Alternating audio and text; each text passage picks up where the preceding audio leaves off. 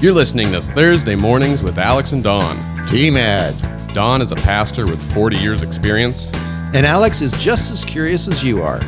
We look at the most important, and interesting questions about the Bible and Christian faith. so let's talk about it. Pastor Don, Alex, how you doing? Good. I'm doing really good. Good. Yes. So I had a quick question for you, and and it's probably gonna be the only topic we talk about today, but it's a good one. Okay. And it's something that was brought up in Sunday school. Sunday school, That's right. the new class, and The new class at Sunday Okay, school at very good. Westchester Church. We've got a place for kids to go, so join us. Um, it, it's a good group of people, really is. Um, good conversations too. So praise the Lord. we're going through James. Oh, my favorite book. Heard of it? Yeah. Yes. Um, in that first, you know, chapter there that I'm sure you have completely memorized, Not completely, no. but it's about the the. Um, I think it was in the seventh or eighth verse. I'm probably wrong, but um, it talks about how to pray Mhm. and how to think about or how to know that your prayer is going to give you what you have asked for or know that it is be confident in maybe you should just read find that spot there because i'm gonna stumble all over it for sure Okay, so after my favorite verse, then it goes, If any of you lacks wisdom, he should ask God, who gives generously to all without finding fault, and it will be given to him. But when he asks, he must not he must believe and not doubt, because he who doubts is like a wave of the sea, blown and tossed about by the wind. mm-hmm. That man shouldn't think he receives anything. right But it is not talking about just anything, it's talking s- about the wisdom. it's just talking about wisdom It's there is talking about wisdom. If any of you lacks wisdom, he should ask God, who gives generously, and I assume wisdom, to all without finding fault. okay Yeah. I- As I read that, it's about the wisdom piece that we're Okay. asking, okay and and uh, a lot of times with the trials being two through four, uh, okay, in the midst of trial. Uh, Lord, you know why do you give me this trial? And then we need to ask for wisdom Mhm. to know why why the trial and to see if there's something in my life I have to take care of to that maybe God's getting my attention for in the midst of the I see. trial. And then so ask God for wisdom. If we can't figure it out on our own, ask God for wisdom.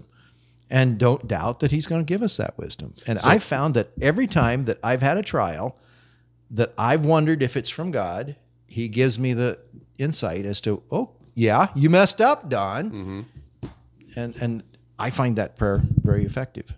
good okay Up what is that the only time where we are promised that um, there will not be unanswered prayer oh no, yeah, he's uh, he says he'll answer our prayers. okay You- you sometimes know, just not how we want it long version, short version, you know. okay So I'll answer your prayer right now if you you know if right now's the time. Mhm. Then I'll answer it later if it needs to be later. yeah And then we get to James chapter four. He gives a whole nother scenario about prayer, saying, you know, if you act se- selfishly, I'm not going to give you that. right But if you ra- ask with the right reasons, then he lives into that. i see okay And so you need to wait till you get to chapter four to get the rest of that story from James's point of view. Yes. Yes. Don't, Cliffhanger. don't just read one verse. Get it all in there. It, and, and praise the Lord, it's only five chapters. You know, you get a lot out of James. Mm-hmm. Jesus also said, if we ask in his name. And it seems as if Jesus says, ask in his name. It's as if, are we, if we're in the midst of Jesus' will and what we're asking for is for his will, then he will Yeah. answer. That's really good. Okay. That's a good. Uh, that that shines a lot of light on there. I didn't realize it was just about the wisdom right there. That one is about wisdom Okay. specifically. I mean, he, he talks about asking Mm-hmm. in other places, but that one specifically, because of what comes before it Yeah. and what comes after it, is about wisdom. Mm-hmm. And to me, that's a, a very appropriate prayer to ask in times of trial. Yeah. Because, yeah. Why, Lord, are you doing this to me? You know, what's this all about? You know, I'm trying to do the right thing here, Lord. So why is this coming about? You know? Right. And, and and I find it that God is very at it to Yeah. tell me what. Well, if you'd have just thought about this, or if you'd have just given it over to me earlier, Mm-hmm. or hey, dude, look at the bigger picture. Right. It fits into something bigger. Yeah. And, and and so God takes that opportunity to give me the wisdom to open my eyes and see the world like He does, Yeah. That's the good rather part. than with my poor optics. Yep. Yep. And that's something that we definitely got to uh, test and try out, looking at it through his eyes when we prayed for rain for so, for like darn near two years straight. Yeah, it's been a rough two years. Yep. And you start, I started to kind of just, you know, what are the, typed in on Google, what are the benefits of a drought?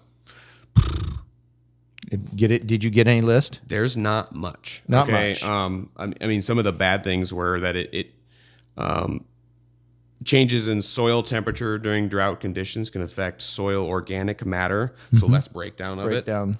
um, and it increases the release of carbon dioxide from the soil. Mhm. Now, in a growing condition, you know the plants will absorb some of that, but not at the rate as if they are uh, if they have water. And obviously, the flow of nutrients to those plants is different too. Yeah, all that's affected. excuse me. The only thing I could come up with for a good thing is that it kind of sheds the importance on soil health in different um, uh, areas of making sure that your soil is ready for something like that. Uh, and I'm not going to say anyone's Pla- doing planning anything ahead, wrong, yeah. but you know, making sure that that soil is is healthy enough to be able to hold the moisture where it needs to, and be able to drain it away when it's not, hold those nutrients and those kinds of things it takes a lot of work. It it takes a it takes some revenue loss at first sometimes, Mm-hmm. uh, especially during your learning experiences. Right. Um, but I guess that would be the one thing that I would say like that's it's showing how important it is to have that healthy soil stuff so that you can And that's looking at the 10, 20, and 30 year point of view yeah of your soil health rather than the two year. mm-hmm. And and that I know I found it odd that as much tile is going in the ground in a drought year. I mean, right when we're trying to we don't have much subsoil moisture already, and here's these plowing in these tiles just just as hard and fast as they can go, and the mm-hmm. dirt's coming out just bug dust. I mean, it really, yeah. it's just amazing to watch. yeah and if and Oh, but if- that's thinking of the broader point of view. Exactly. Yeah, and if, if you're not a in a community with farmers, agriculture, you're not. uh, I apologize. We talk about that quite a bit because that's what I am, and uh, the community is is very trained on uh, that part of the world. This that- is that where we production. live. That's right. This is where we live. Um, but there's a lot of things in there that are kind of interesting, you know, um, that make no sense at first, but then they make sense later. And stuff changes so stinking fast; it's Yeah. it's hard to keep up. But just seeing how God is getting this this information, you know, having certain people learn a passion about something, um, you know, if if there's going to be a soil that's prepared for you know famine or you know where there's something that's not going to grow very well and you're going to have a hard time growing something a something with healthy a place with healthy soil is going to come out on top right.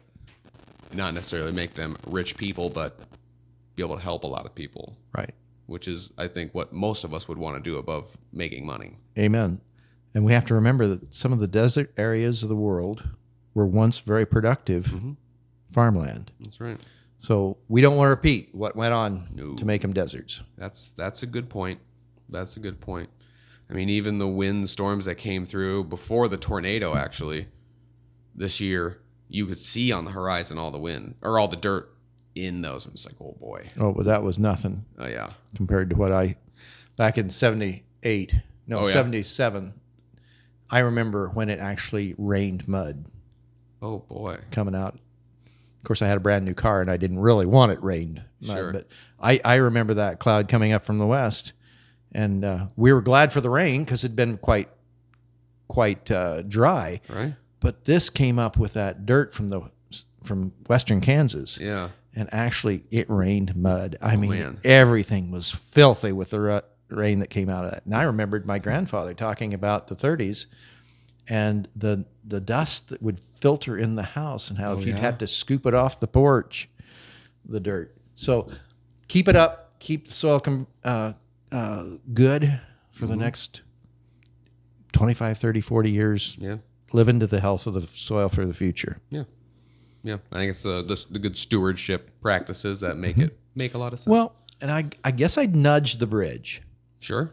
So the bridge would be so, how are we working with our relationships Okay. and the relationships that we want to see flourish in the future uh, in our families, our churches, our communities?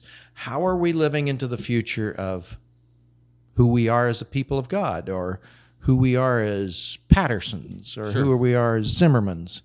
Uh, are we living into the next generation so that they can flourish? helping them with all the the, the nuts and bolts they need to flourish.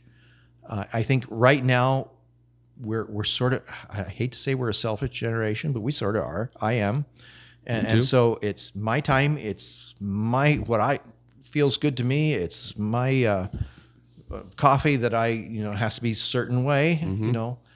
And we need to live into the next generation, Oh, yeah. next generations yes.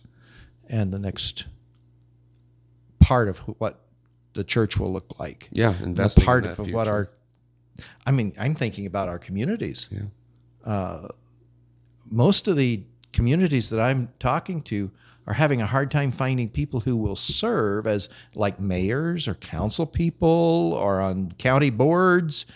Uh, so local governments are being affected by the fact that people won't volunteer to lead. yeah. And so we need to live in to the future of our communities. hmm So that's like taking care of our soil. That's right. Nothing's going to grow, including our communities, Yep. unless we take care of those organizations that breathe into them. Yep, I agree. And those those positions, those uh, those those opportunities to you know impact a kid's life. You know, I don't think there's like a better gift for like a grandparent to see their like grandchild in the church loving Jesus.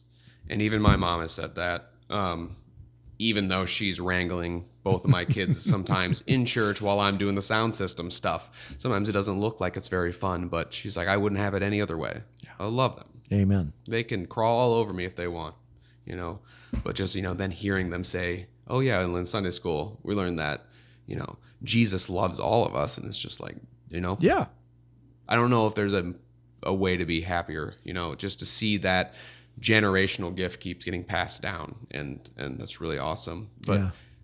getting into you know if you have an estranged you know grandchild or something like that or maybe the parents push back on it you know you're you're it's not always going to be roses It's not always and roses. it won't always be roses in a volunteer governmental spot or community thing either These are not glamorous positions. no no Many of them, yeah.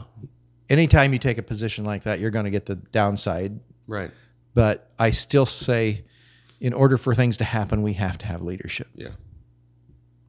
Yeah. Agreed. Yeah, we Let's were do big it. on that leadership conference thing, you know, a while ago back, a while back, weren't we? Mhm. Yep. But we're not all fit for that. No, but let's try. Let's try. That's a good point. We need a lot more leaders in the church. That's for do. sure. Yes, we do. Will you pray us out, I Don? can do that. Heavenly Father, we thank you for the privilege of being together. I thank you for this time with Alex. And we thank you, Lord, for our audience, those who listen on a regular basis. Heavenly Father, I pray your blessing on this ministry and on our hearers, that they would enjoy this week, and the honor and glory and praise will come your way, Lord. In Jesus' precious name, amen. Amen. Well, everyone, thanks for joining us. Uh, we will see you all next week. Lord willing. Bye. Thanks again for joining us for this week's episode. We are both having a ton of fun making these videos and episodes. And if you're having fun too, please tell a friend about this and help us to grow this mission. Thank you and God bless.